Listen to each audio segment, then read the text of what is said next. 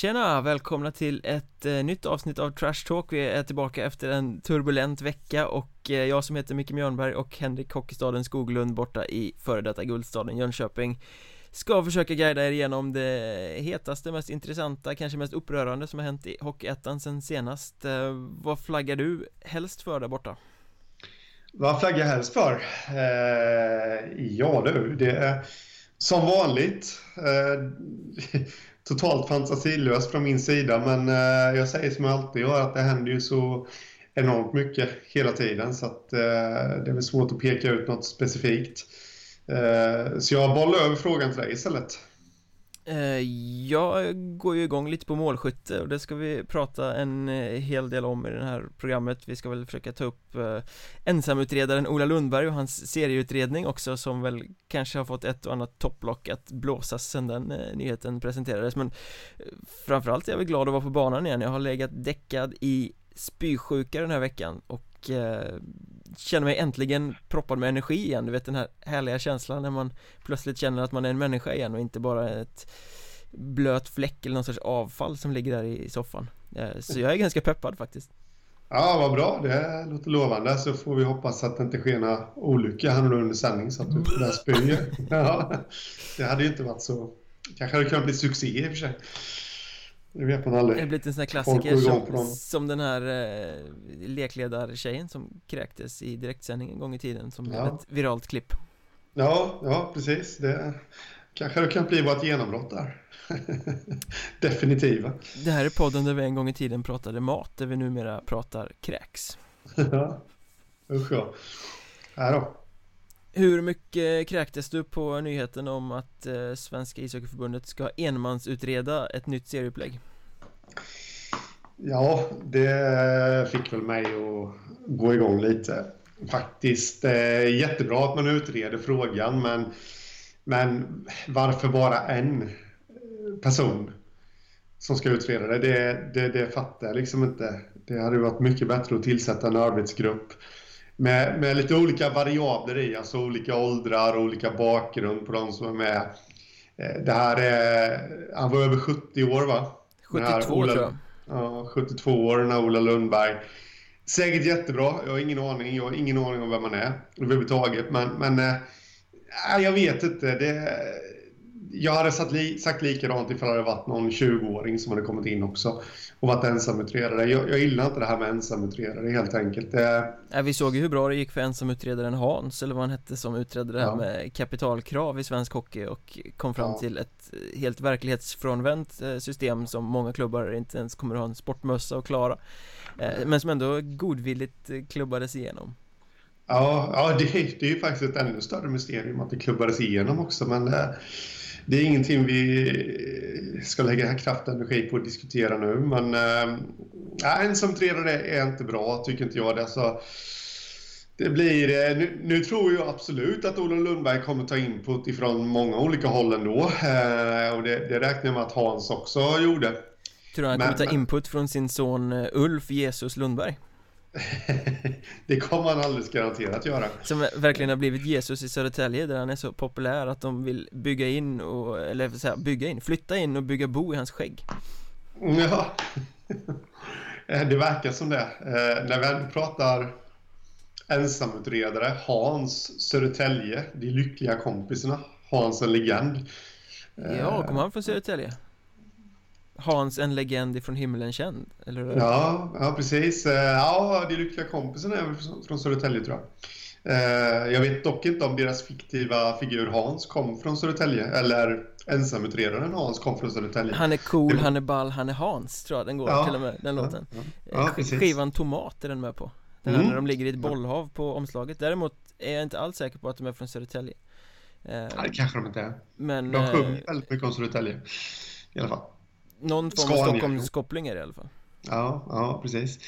Eh, var var vi? Jo, Ola ska utreda detta och eh, jag, jag har väl sagt mitt för stunden. Jag tycker inte att det är bra att, det, att, det, att de tillsätter en ensamutredare. För det, han, det är ju så, så också att han kan göra ett kanonjobb och komma fram till världens bästa system. Men det är bara att det finns ju ingen som är nöjd med, med allt så att säga. Det kommer alltid vara någon som gnäller och är det nu en person som kommer fram till detta, det klubbas igenom, så kommer det alltid finnas klubbar som är missnöjda och då kommer missnöjet riktas mot att det är en ensamutredare.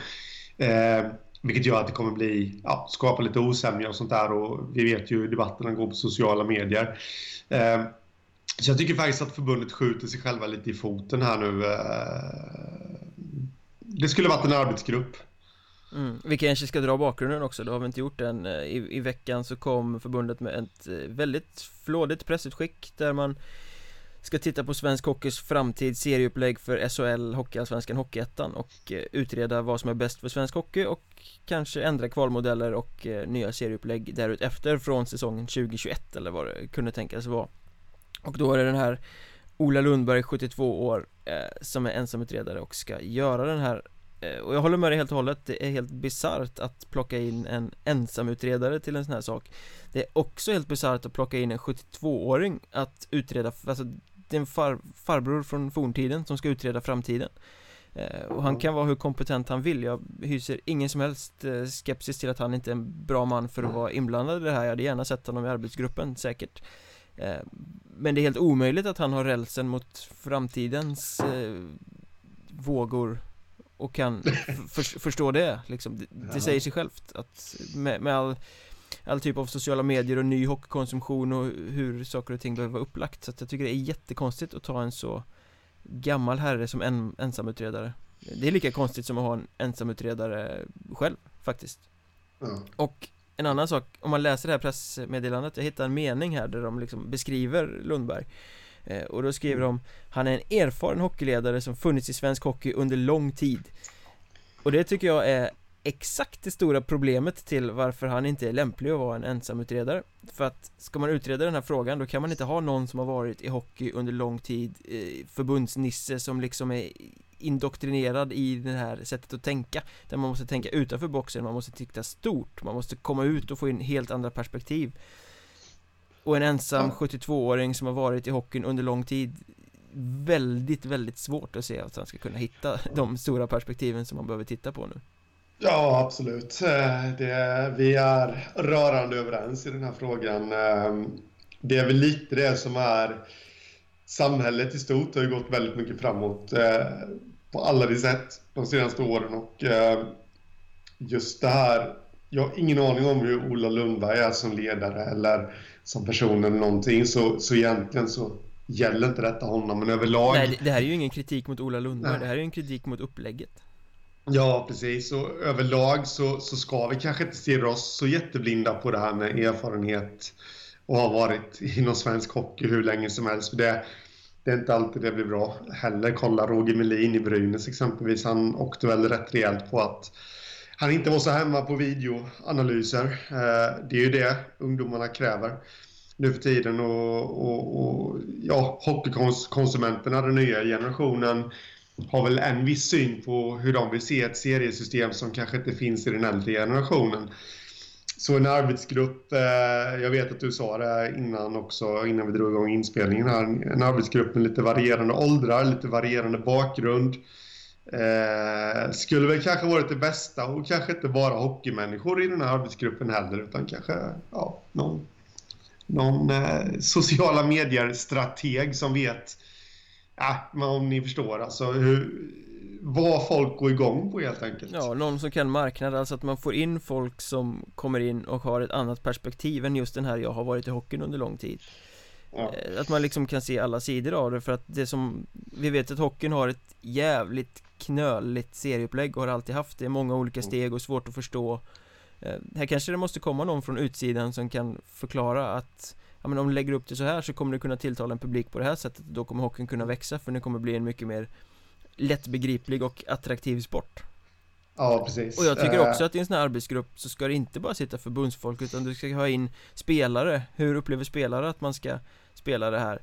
Eh, fans måste sitta med, journalister måste sitta med eh, och kanske marknadsfolk, kanske sociala medier, alltså och unga lika väl som gamla så att du får med alla sidor av det ja. Det räcker inte med att en ensam gubbe åker runt och, som han säkert kommer göra, intervjuar några personer Och sen Nej. dra sina egna slutsatser av vad han får fram i de intervjuerna För det kommer inte Kommer inte komma till den klarsynen som man behöver göra i en sån här utredning Nej, eh, och det var också en sak jag reagerade över. Han, vad jag fattade som när jag läste en intervju med honom så kom han åka runt och eh, prata med ordförande i alla fall. Eh, I, i, men det han sa det var att jag kommer besöka SHL-klubbarna, de allsvenska klubbarna och kanske några division 1-klubbar. Och där eh, slog väl jag back ut lite när jag läste detta. Jag tror att det var Aftonbladet som skrev om det att vadå, kanske några division 1-klubbar. Nu vill jag reservera mig mot han kanske inte ens sa kanske utan han kanske sa några division 1-klubbar men, men det är väl skitsamma. Han ska väl snacka med alla division 1-klubbar i så fall. Eh, de tillhör ändå elithockeyn eh, trots att det är väldigt många. Och att Och, prata med eh, ordförande, vad är det liksom? Du ska ju prata med de som Ja. är närmast sporten i så fall Som Ja. har de viktigaste inputen att komma med jag är inte helt säker på att det var Jag har för mig att det var ordföranden också. Jag ska reservera mig mot det med. Vi spelar in den här podden extremt tidigt på morgonen känner jag och eh, jag har inte riktigt eh, kommit igång än. Men det var antingen vår styrelse eller ordförande han pratade med och eh, ah, eller han sa att han skulle prata med det. Men det jag reagerade främst emot var att eh, jag förstår att det är omöjligt att prata med exakt alla klubbar i hela Sverige men någonstans så måste man... Jag vill inte se en gräns som dras vid några division 1-klubbar eller hockeyettan-klubbar utan får han ju snacka med alla i så fall. Det är de som tillhör, tillhör eh, eh, eliten så att säga. Och eh, jag pratade faktiskt med en klubbledare på lite lägre nivå igår och han var inte heller riktigt nöjd med det där. Att, eh, han undrade lite var, var är vi? Och då pratar vi division 2 typ eller? Ja, division 2 och 3 där. Eh, han ville väl kanske komma till tals och att hans kollegor skulle komma till tals också i det här och att eh, vad innebär det liksom för, eh, för eh, de här klubbarna i, i tvåan och trean och till och med fyran? Eh, vad, vad kommer deras dröm bestå av när det gäller att klättra liksom? Det, ja, det, det känns... För det där kan ju vara lite svårt. Eh, jag menar, det, det kommer ju landa ett förslag som nu alla ska ta ställning till då, men, men, men ja, bara för att de tar ställning för det så behöver inte det innebära att förslaget som landar kommer vara så jävla bra ändå, rent ut sagt. Nej det kommer ju vara dikterat av SHL eftersom det är de som Ja. bestämmer Ja. Att, eh, nej, jag är inte nöjd med detta. Och förmodligen så kommer ju då utredningen luta ganska hårt när det gäller ettan och serieupplägget här eh, Sportcheferna träffas ju i detta nu just i slutet på denna veckan eh, Fyra olika möten, det pratade vi om i förra podden eh, Och det kommer väl komma fram ett förslag ur den där processen som ju kommer komma ensamutredaren till del och Han kommer nog luta väldigt hårt mot den snarare än att vara ute och prata med Folk runt omkring klubbarna skulle jag tippa på och Mm. Då är det ju bara ett antal sportchefer som har suttit här och, och gnuggat geniknölarna och de befinner sig mitt i verksamheten och då saknar vi också det här perspektivet utifrån liksom vad, Mm. vad tycker eh, marknadskillen som sitter på läktaren och ser det här upplägget? Vad tycker fansen? Eh, sportcheferna har ju bara sporten och sitt eget för ögonen egentligen Ja, precis. och då har vi väl egentligen knutit ihop det ganska bra vad vi tycker om den här utredningen Egentligen så tycker vi att det är väldigt bra med en sån här utredning för Svensk hockey behöver ju förfinas och eh, putsas till men Att det görs på det här sättet känns ju bara mossigt Det är bara en signal på hur offside förbundet faktiskt befinner sig tycker jag Ja, ja, jag är benägen att hålla med dig. Det, nej, det känns inte bra. Och det ska bli intressant att se vad det här landar i i november om man, om man får lite ont i magen när man läser förslaget. Om vi får ett förslag som hänger med i samtiden eller inte Mm, ja, precis. Men då släpper vi väl eh, serieupplägg och så kastar vi oss över eh, allettan, vad som har hänt sen senast. Det har ju varit ganska mycket spännande som har hänt faktiskt eh. När vi spelar in det här så var det seriefinal i södra allettan igår. Förmodligen så är det i förrgår när ni lyssnar på det, skulle jag tippa på. Men Kristianstad körde över Vimmerby 6-1 Fullständig utskåpning blev det till slut i en match som började ganska jämnt och tätt men sen blev det Hawaii av det och det var Kristianstad mycket, mycket bättre på att utnyttja och kunde göra ett gäng riktigt snygga mål faktiskt. Eh, Joel Gistedt lysande i kassen igen. Eh, mycket bättre än Stålberg som inledde i Vimmerbykassen. Eh, men Kristianstad 6-1 De öser in mål på hemmaplan. De inledde med 0-3-torsk i sin hemmapremiär mot Kriff Men sen har de på fyra raka hemmasegrar eh, Tagit full pott alltså och Ståtar med en målskillnad på 24-2 Ja, på hemmaplan ehm, uh, Jag är Det kan ju se ut som väldigt imponerande siffror men jag Jag är inte imponerad ändå Kommer gringubben här och, och säger för att uh, jag, jag såg i och för sig eh, uh, bara en period uh, i, i den här seriefinalen då, men Kristianstad gjorde det bra, det ska sägas direkt. Men, men, samtidigt så bjöd ju Vimmerby, de bjöd ju på de här tre målen när de gick från 1-1 till 4-1. Kände jag i mångt och mycket eh, i den andra perioden. Sen tvålade de dit Valbo eh, med 8-0 på hemmaplan. Eh, ja, det är kanske är lite stora siffror men, men samtidigt ska... Ja, Valbo ska de ju bara tvåla dit helt enkelt på hemmaplan. De eh, slog Nybro. Eh, 4-1. Ja, och Nybro är inte riktigt som de ska vara just nu. Så det kanske inte heller säger så mycket. Och eh, Visby-Roma. 6-0. Ja, är inte heller riktigt som de ska vara just nu. Så nu låter det som att jag är väldigt, väldigt gnällig här och ute efter Kristianstad. Det är jag definitivt inte, men jag skulle nog hellre i så fall vilja säga att det de har gjort på bortaplan kanske är lite mer imponerande i så fall. Eh, de slog exempelvis Dalen som kanske inte heller säger så mycket i och för sig för, för Dalen kanske har tappat lite här nu på slutet men... Eh, Dalens försvar var ju som en schweizrost i den matchen när de vann ja, i Kinnarps arena så Ja precis men det är ändå starkt tycker jag för jag, jag var på plats på den matchen och såg det och eh, Kristianstad ledde med 2-0 Dalen kom tillbaka till 2-2 och då tänkte jag oj nu kommer de börja svaja det gjorde de inte, utan eh, nu var det i och för sig Dalen som gör dem där med, men det, det är ändå bortaplan och allt vad det innebär. Och, eh, ja, de eh, gick ifrån till 5-2 rätt snabbt där, Kristianstad. Så eh, jag vet fortfarande inte riktigt vad jag, vad jag har Kristianstad.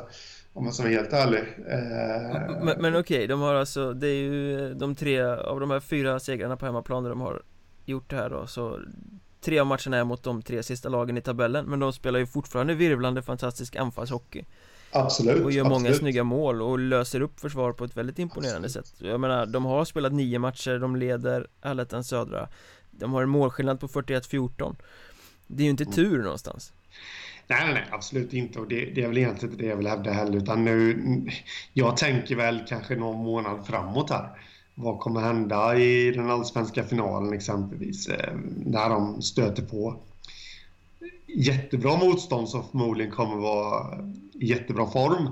Vad kommer hända i eventuellt playoff? Vad kommer hända i en eventuell kvalserie?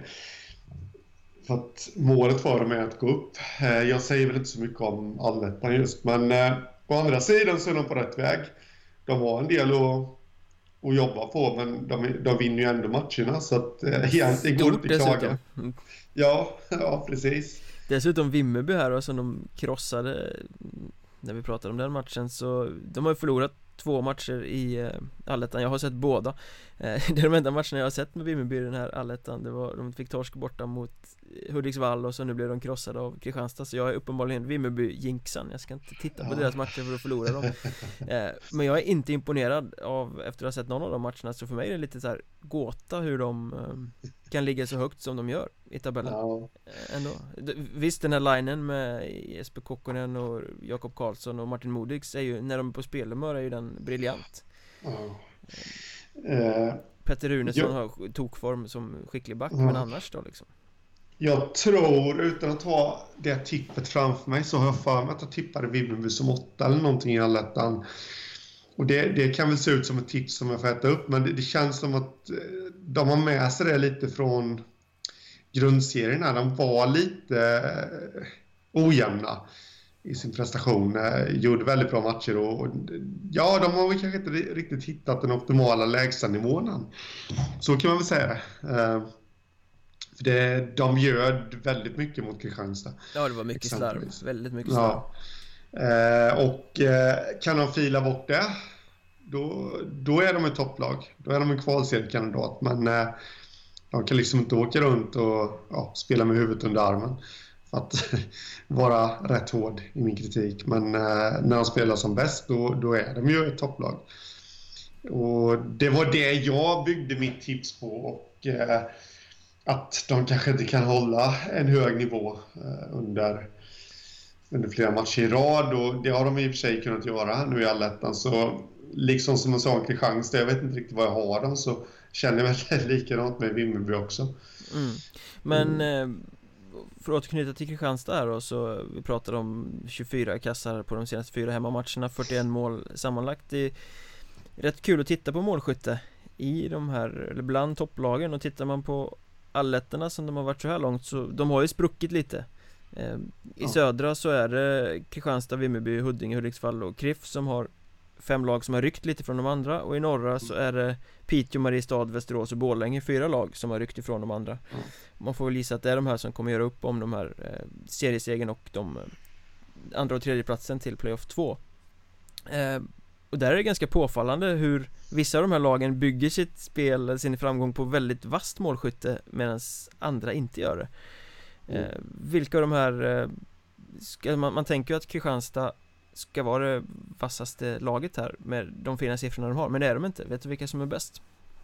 Eh, nej, men jag antar att du vet det. Jag har kollat på detta och Bålänge är faktiskt det lag som är vassast av de här topplagen på att skjuta mål. De har på åtta matcher krutat i 39 kassar, ger ett snitt på 4,87 mål framåt per match. Mm. Vilket ju är skapligt vasst. Eh, jag kan ja. dra hela listan här. Sen har vi Kristianstad 41 eh, mål på 9, 4,55 i snitt. Mariestad 43 mål på 10 matcher, 4,3 i snitt eh, Huddinge 35 mål på 9 matcher, 3,88 i snitt Vimmerby 34 på 9 3,77 Hudiksvall 28 mål på 8 matcher, 3,5 Piteå 30 mål på 9 matcher, 3,33 i snitt eh, Västerås 22 mål på 8 matcher, ett snitt på 2,75 och sen så Kallinge Ronneby IF 26 mål på 10 matcher som ger ett snitt på 2,6 Eh, vad är mest påfallande tycker du? Eh, ja, mycket siffror. jag vet vad du tycker är mest påfallande i alla fall och det är väl kanske Västerås målproduktion där. Eh, och jag är benägen att hålla med. Vi är rörande överens i den här podden och eh, att de, de ändå är eh, i topp så att säga. Eh, och, eh, men har bara inom citattecken nu då 22-11 i målskillnad. Släppt in väldigt lite mål men gjort väldigt lite mål framåt. Ja, det, det, är faktiskt rätt påfallande. Det är bara eh, bottenlagen Lindlöven och Örnsköldsvik som har gjort färre mål än Västerås i den norra allettan. Ja. ja, det är väldigt... Å andra sidan eh, så känner jag att på något sätt är det en styrka också. Alltså de vinner ju ändå sina matcher. De gör inte så mycket mål men de vinner matcherna och Ja, eh, känslan jag får utan att jag kan motivera det sådär jätteövertygande är väl ändå att ja, skulle jag tippa på något lag som kommer ta sig längst av alla de här Hockeyettan-lagen den här säsongen så är det nog Västerås ändå. För att, just för att de har en sån stark defensiv. Eh, jag tror att den, det känns vältajmat och väloljat och eh, det kan de nog ha igen när de spelar kvalserien också. Jag är helt enig med dig, jag tycker att Västerås av alla de här lagen är de som har en bäst helhet. Eh, Alltså ja. spelet i alla delar av eh, banan liksom både defensiv, offensiv och, och avvägningen däremellan och ett tryggt grundspel och eh, falla tillbaka på, jag menar Borlänge, Mariestad öser in mål men det är lite mer eh, raggarhockey över det Kristianstad kan hitta sin defensiva dimension, det har de inte riktigt gjort än men ändå, alltså jag tycker ändå det är påfallande att Västerås inte gör mer mål. Tittar man på den där laguppställningen så ska ju de kunna ligga i klass med Borlänge, Kristianstad och Mariestad i målskytte. De har ju väldigt många eh, duktiga offensiva spelare. Jag menar, lyfter du bort Johan Sköld ur den där eh, truppen nu, han har varit briljant Så är det ju väldigt många mål som faller bort också. Han har gjort de viktiga målen och varit där liksom. Men han är men, ganska ensam bland de här. Ja, ja men å andra sidan så känns det som att lyfter du bort Johan Sköld så är också en magkänsla detta, men då, då finns det säkert någon annan som kliver fram. Jag vet inte, det, det, det känns homogent och stabilt där. Eh, eh faktiskt Västerås. Eh, just för att det låter som en väldigt tråkig 90-talstränare i svensk hockey, men, men de har ordning på defensiven och eh, eh, det känns ändå som att det är A och O. Känner man sig trygg där så ja, nu är det Sköld som har klivit fram, men skulle han vara borta så är det någon annan som kan kliva fram. Liksom. Ja, de har ju bara släppt 11 kassar på 8 matcher, det är ju rätt skapligt. Ja, ja precis. Så finns det de som ifrågasätter målvakterna. det har vi redan diskuterat. Men, men, eh, ska man då istället vara orolig för typ för, för, att Västerås har en förbättringspotential i målskyttet, det ser ju alla liksom. Ja. Men ska man då snarare vara orolig för lag som Borlänge, Kristianstad, Mariestad att det kommer dala när deras målskytte eh, svalnar? För jag menar att ligga över 4,5 upp mot 5 mål i snitt per match, det gör man kanske inte i en hel så här tuff serie. Nej, Nej man brukar ju säga att, eh, eller ja, man brukar säga eh, att målskytte är en färskvara och sen har jag kommit på själv att försvarsspel är det inte. Det är kanske någon som har sagt att det inte är en färskvara också, jag vet inte. Men, eh, alltså försvarsspelet tar man igen hela säsongen. Har man väl satt det så då, då, kan man bygga vidare och då, då vinner man matcherna även fast målskyttet klickar. Men eh, däremot, ja, tvärtom då så, så är det ju en... Eh, det måste du underhålla hela tiden, målskyttet och allt det där. Va? Eh, jag vet inte om man ska säga att man, man behöver vara orolig, men, eh, men eh, ja, skulle jag satsa på något lag som, som kommer gå långt nu med, med tanke på vad jag sett hittills under säsongen så är det ju Västerås. Just för att de har defensiven. Och med tanke på hur bra Piteå har spelat offensivt tycker jag också det är lite konstigt att de bara har gjort 30 på 9 Det känns som att de skulle ha kunnat ösa in mycket mer än vad de har gjort. Ja, ja absolut. Det, det är lite Det man lite frågande till Faktiskt. Eh, det, de vinner sina matcher också de, de känns också stabila. Apropå Västerås och Borlänge förresten när vi ändå pratar om det. Eh, Borlänge värvade ju tre vad ska man säga, spetsforwards inför den här säsongen. Kalle Östman, Sebastian Bengtsson, Lukas Venuto. Eh, Kalle Östman har eh, dragit till Västervik. Eh, Sebastian Bengtsson är stekhet och har öst in mål nu i allettan och Lukas Venuto släppte dem. Han fick inte vara kvar för de tyckte han jobbade för dåligt. Västerås plockade upp honom direkt. Så att två av tre spetsforwards är borta och ändå snittar man 4,87 kassar framåt per match. Ja, Ja, det är bra faktiskt. Där har vi att andra har klivit fram. Eh, med Bengtsson, så att säga. Så det, det är jätteimponerande. Måste jag säga sen lite...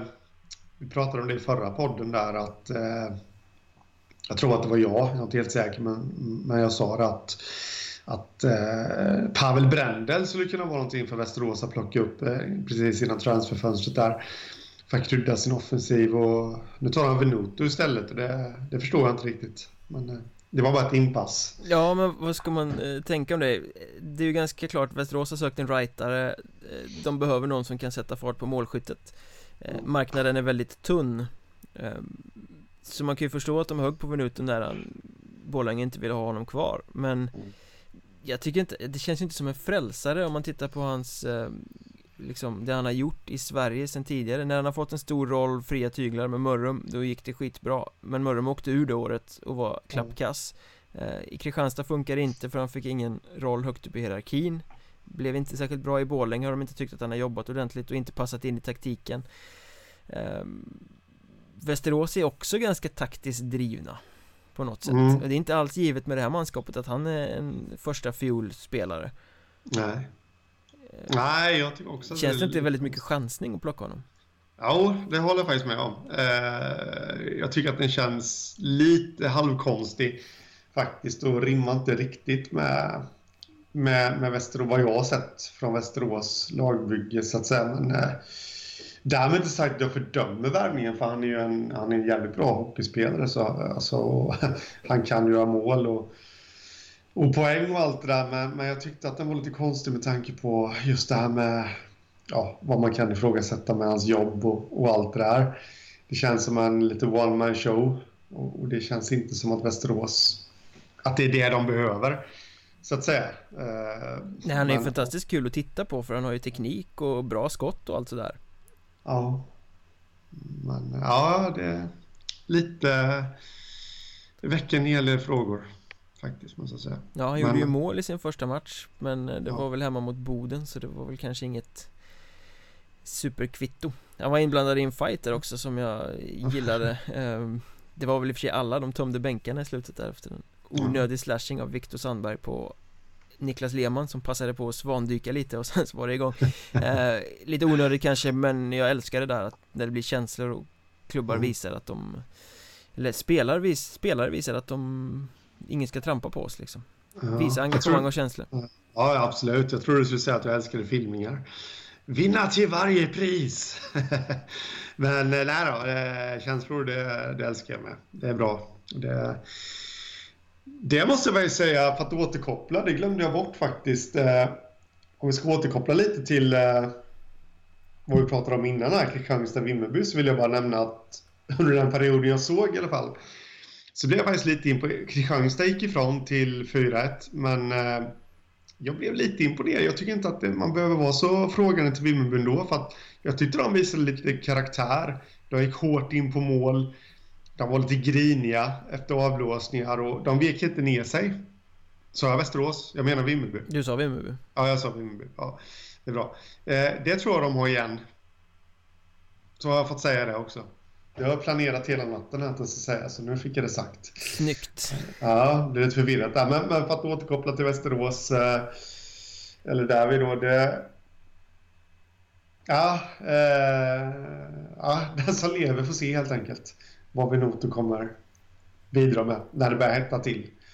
En annan som eh, kanske kan bidra, Douglas Lögdal Eh, har deklarerat att eh, ska han spela med den här säsongen om han mår bra inom citationstecken eh, så blir det i Mariestad. Han har alltså lämnat Vita Hästen i Hockeyallsvenskan eh, på grund av lite luddiga skäl och eh, ja, vad säger man? Ska Mariestad, eh, vad händer om de tar in Lögdal? Han har ju suttit där i Katrinhallen och tittat på match nu senaste tiden Eller senaste dagarna i alla fall och eh, Sportchef Ronny Johansson har ju gjort klart att man gärna vill ta in honom och han har gjort klart att om han mår bra så kommer han spela med Mariestad resten av säsongen eller inte spela alls mm. Fjolårets store poängmakare Ja, utan att veta varför han inte mår bra så, så Ja, om jag bortser från det så vad heter det, tycker jag absolut att Mariestad ska plocka in honom.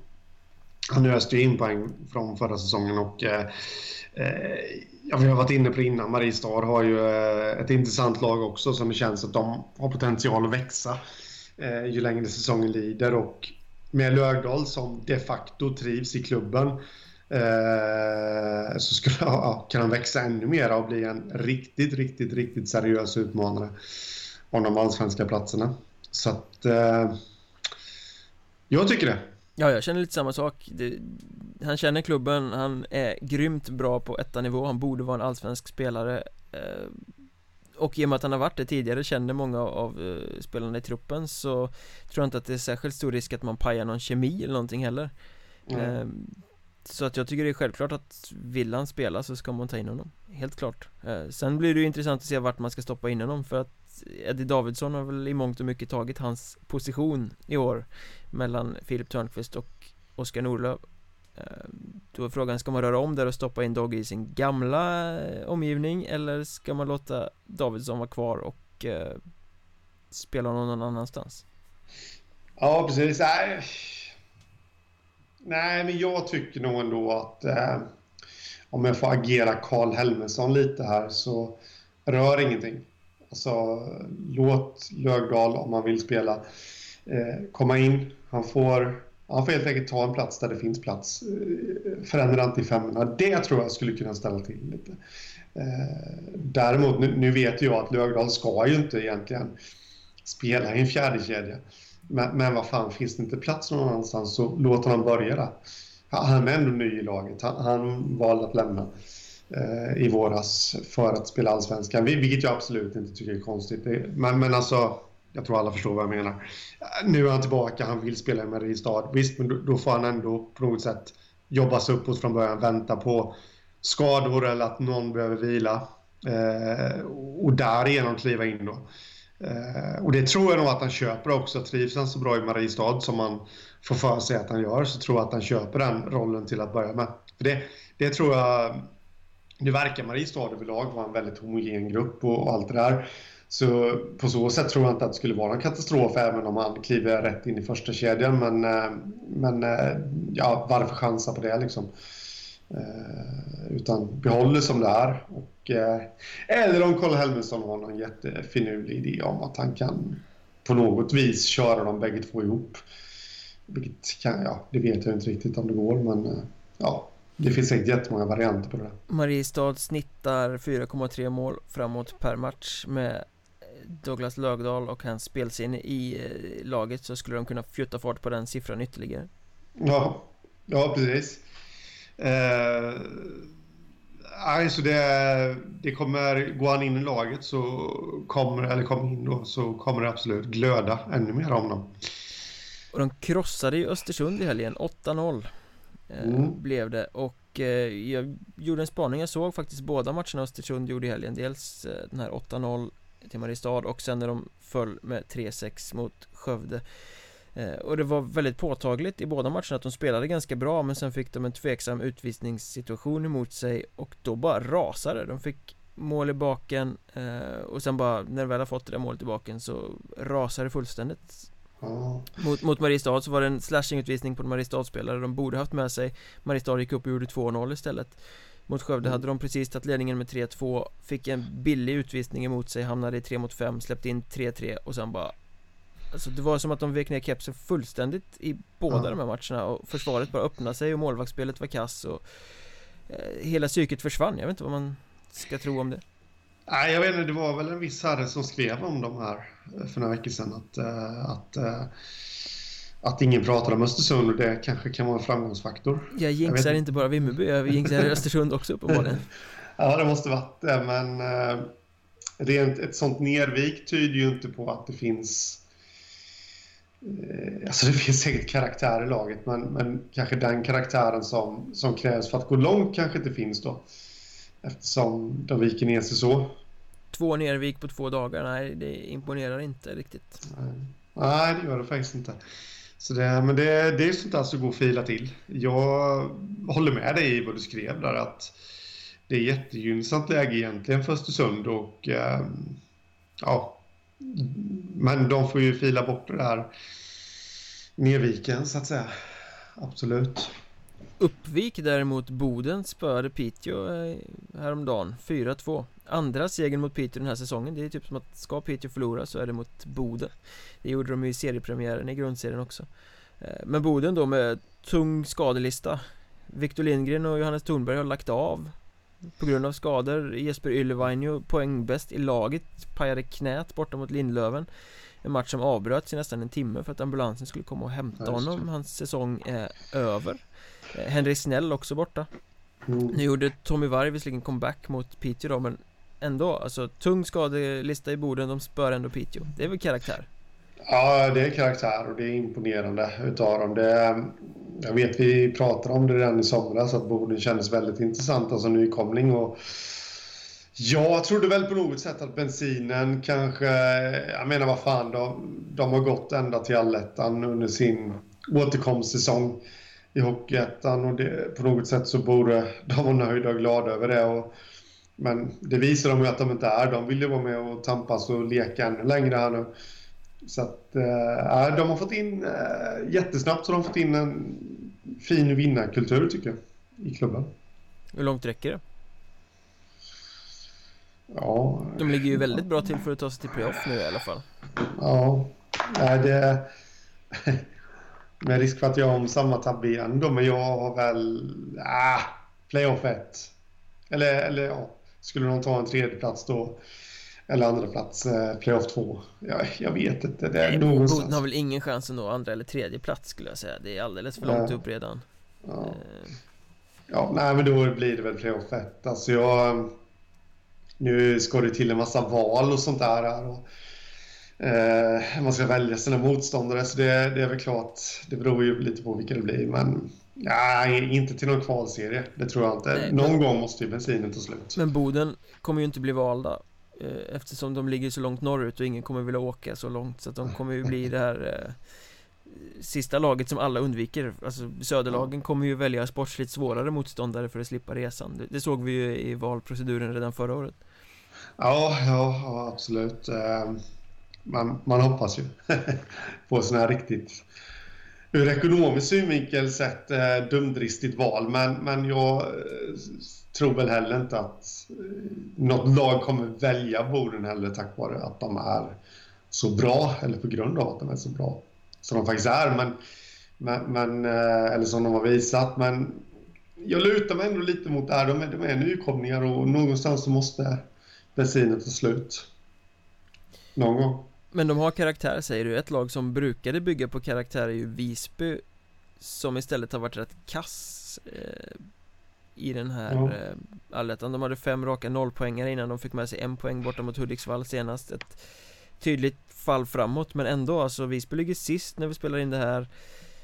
Och det där grisiga, jobbiga Visby har istället blivit lite missnöjt och gnälligt och eh, fått den här eh, liksom bök och stök och grisgrejen som de brukar störa motståndarna med och istället gått ut över ja. det egna spelet känner jag, är det jag har sett ja. eh, Vad har hänt där? Det är till stora delar samma trupp som gick till kvalserien i fjol och nu får de inte till något Ah. Jag tror att den, den matchen mellan eh, Som jag såg för någon vecka sedan eh, Kallinge var på besök Det var typ den sämsta den matchen jag sett i år Riktigt ja. bedrövlig hockey faktiskt Ja, det är så.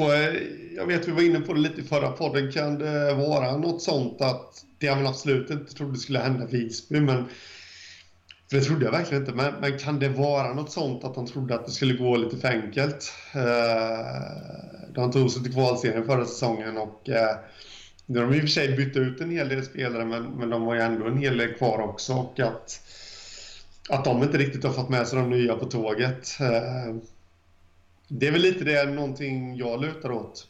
Att det kan vara.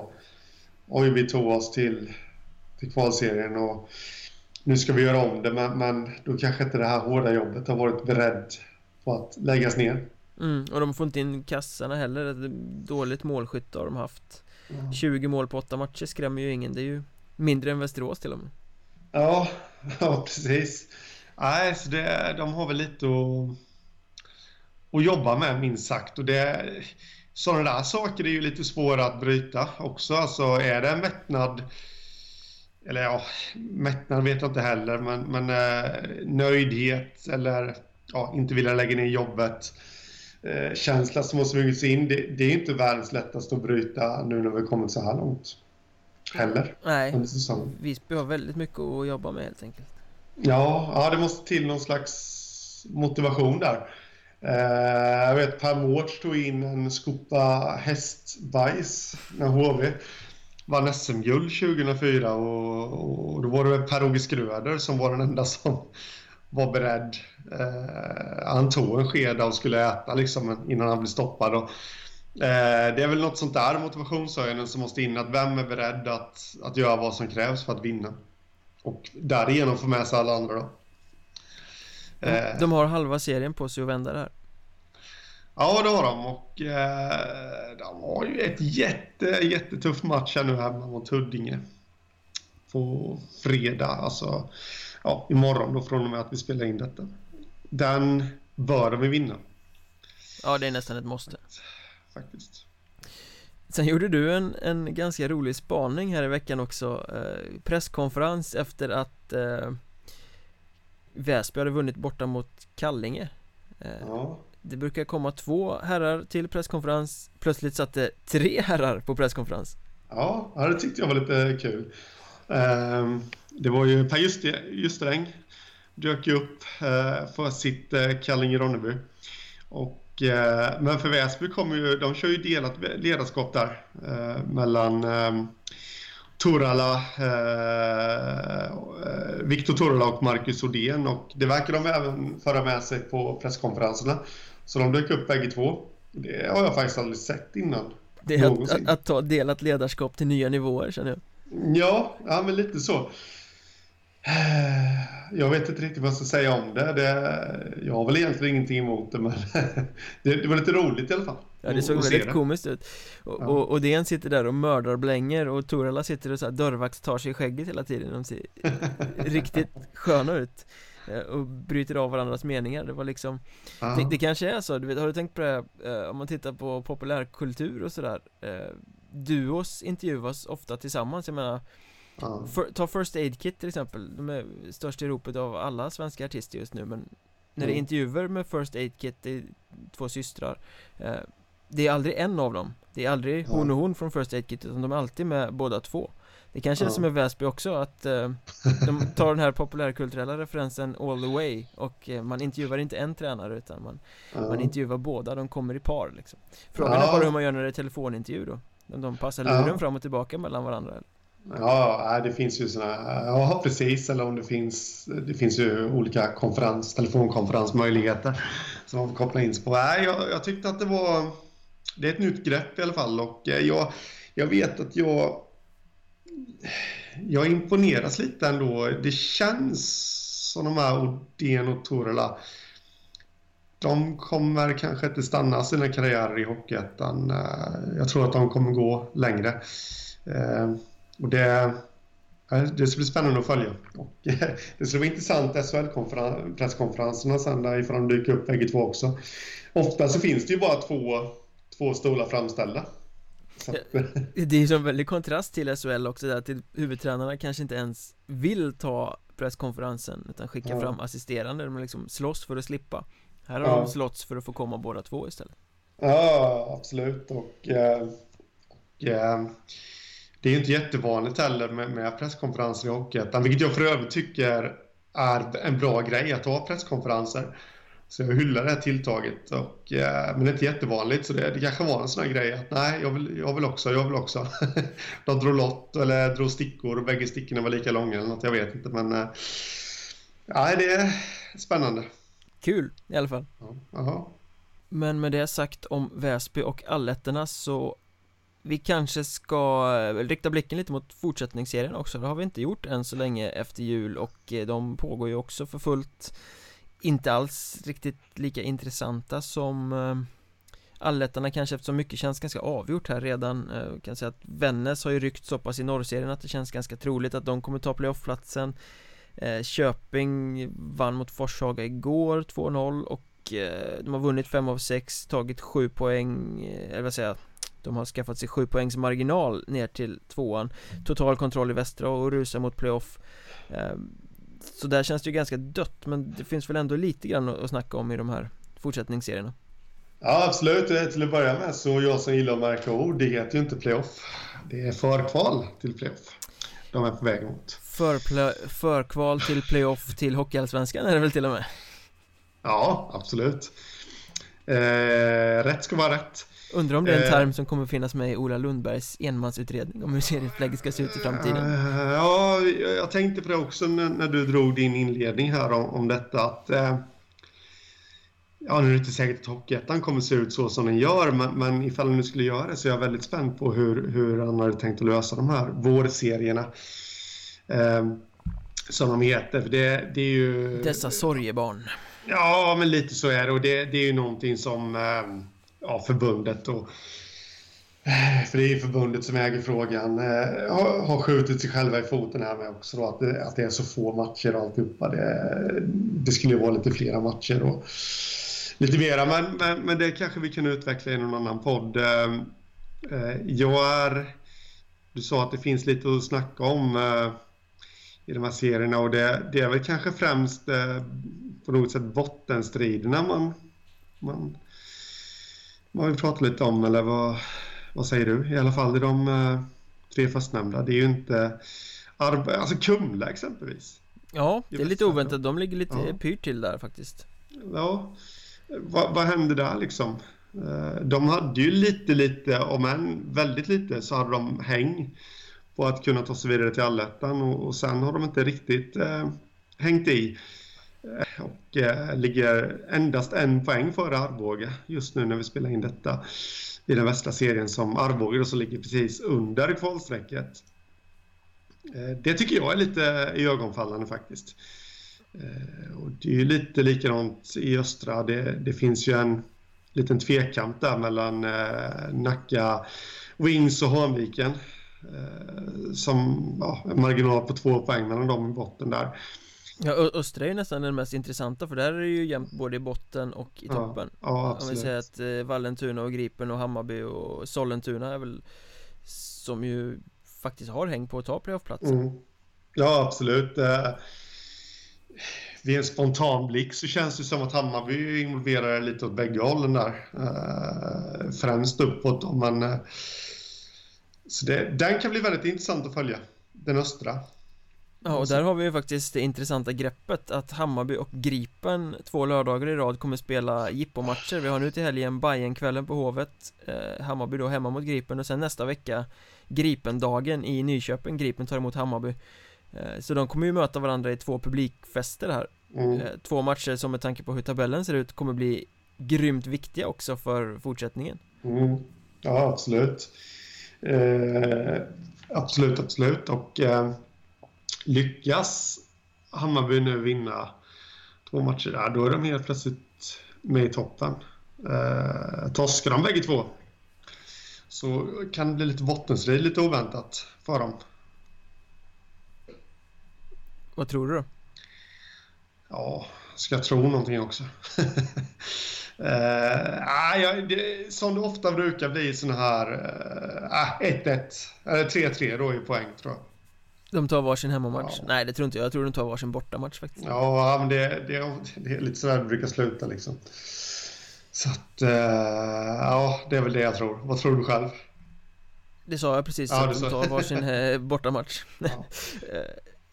jag, jag, kan säga det till våra lyssnare som är förmodligen helt Är han full den här Skoglund? Nej jag är inte full men jag är extremt trött för jag vaknade utav ett kvart över fem i morse innan vi spelade in detta så vaknade jag av att inbrottslarmet hemma gick igång och det var ju lite skakande. Eh, nu var det förmodligen inte någon, någon som försökte göra inbrott, det var nog förmodligen att det rådde full storm ute eh, så gjorde att det gick igång. Men det, det, det var ju lite svårt att somna om sen efter det. Så att, eh, plus att hela familjen vaknade så jag har haft en lite turbulent morgon. Den stora larmpodden. Ja, ja precis. Eh, finns det något annat lag du larmar för här då? Jag tycker det är lite alarmerande att eh, Asplöven släpper sina två kanske största finska stjärnor till division 2 till Kalmar mm.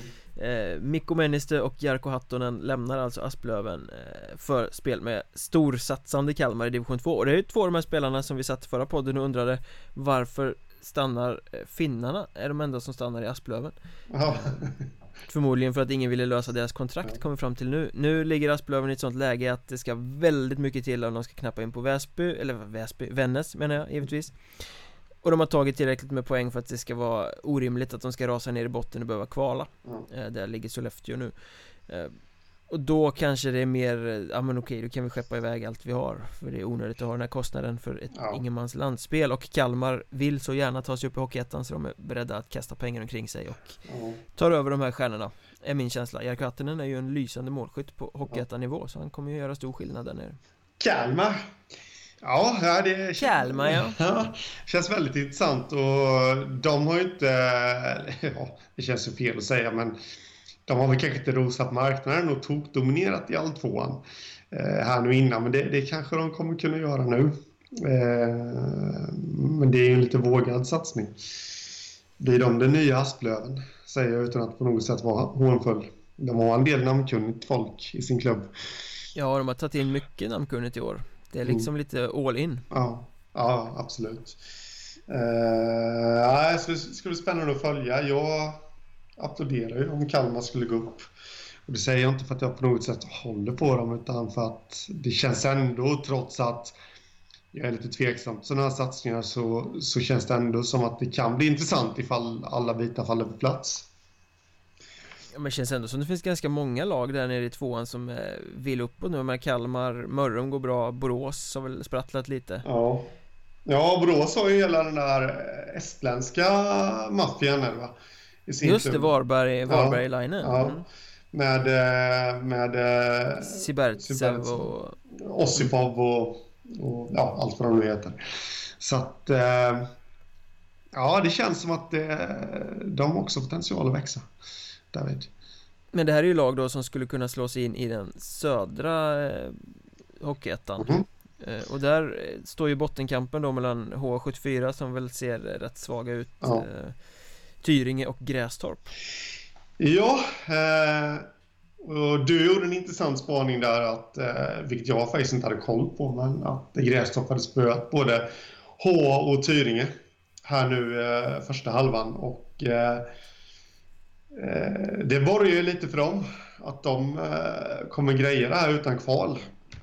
Det har ju dock skett på bortaplan För det ska vi säga också att Grästorp ja. har 13 raka hemmatorsk ja, det... De vann sin hemmapremiär mot Halmstad i september med 5-4 efter straffar mm. Sen dess är det bara nollpoängare 13 stycken i rad Ja, eh, absolut. Och jag hörde faktiskt en väldigt intressant grej om det där. Jag pratade med en, en person eh, runt eh, föreningen där i, i Grästorp. Eh, han är väl inte involverad tror jag, men runt eh, vanlig supporter och han, är från bygden och han sa att folk, börjar liksom, folk runt omkring börjar hoppa av lite nu.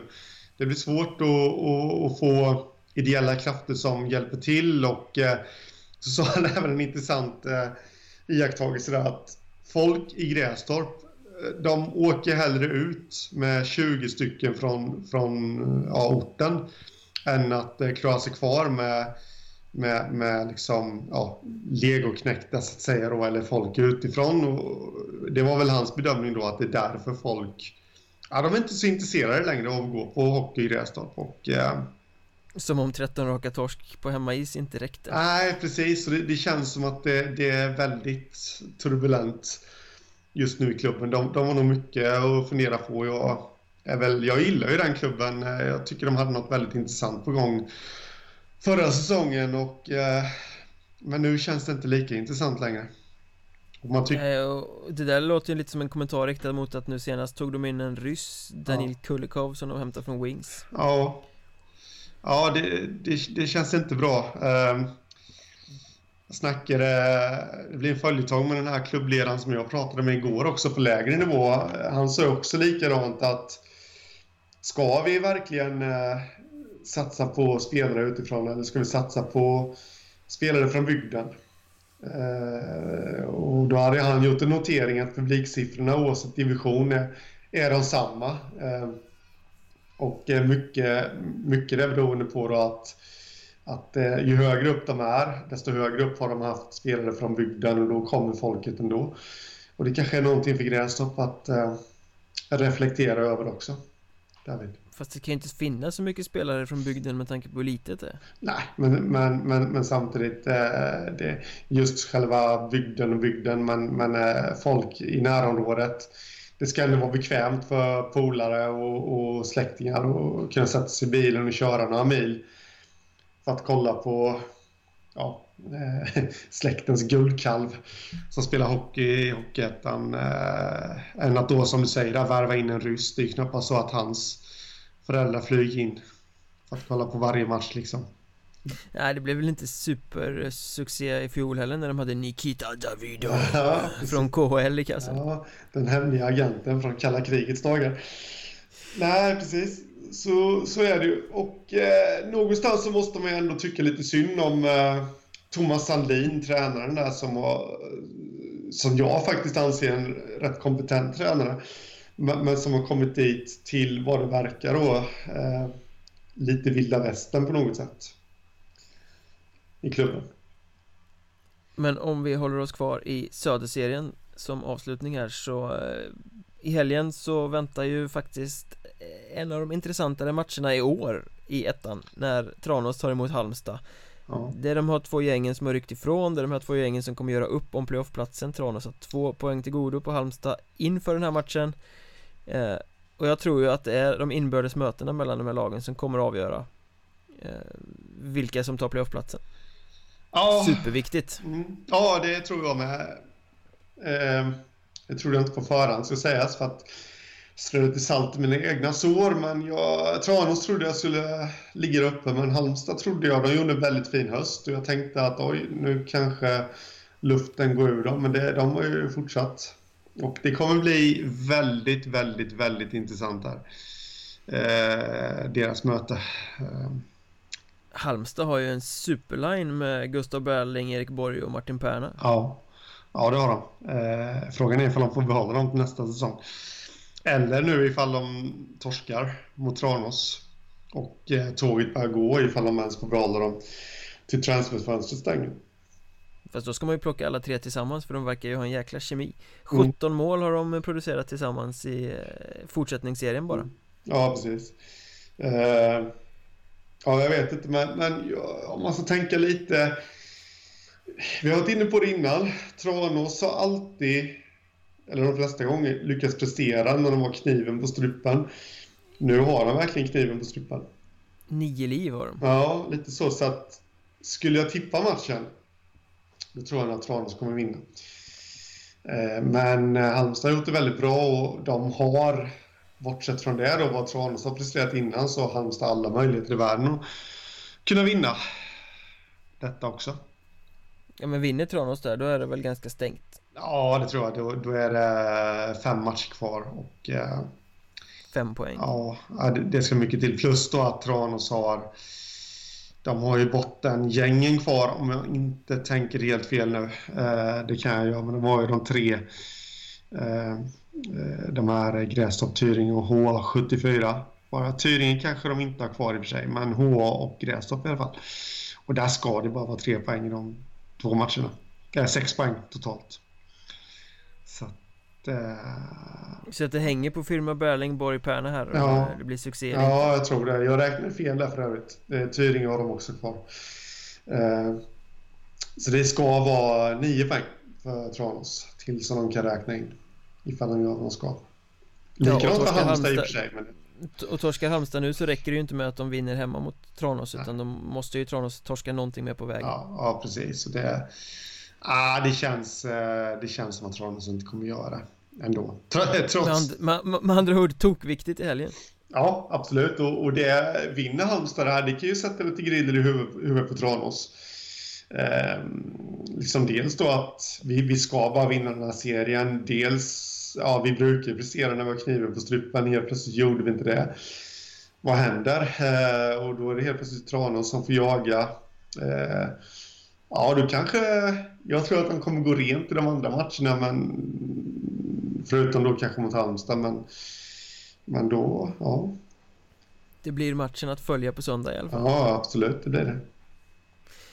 Något mer vi borde tillägga innan vi stänger inspelningsfabriken för den här gången? Eh, nej, det finns säkert jättemycket, men i vanlig ordning så är jag totalt tom på idéer att tillägga, så att... Eh, vi har dränerat Henrik Hockeystaden Skoglund och eh, ni ska kanske inte förvänta er att han kommer twittra någonting på att Hockeystaden kommande timmarna eh, Han kanske är pigg och glad lagom till att vi släpper det här avsnittet istället. Ja. Mig däremot kan ni hitta på att Mjornberg Poddens eget twitterkonto heter att Mjornbergpodd eh, Facebook Mjornbergs Trash Talk och sen har ni våra sajter mjornberg.se och hockeystaden.se Där ni hittar allt gött om Hockeyettan som är värt att veta helt enkelt. Ja, absolut då hörs vi snart igen. Det gör vi. Och så alla lyssnare har det väldigt gött till nästa gång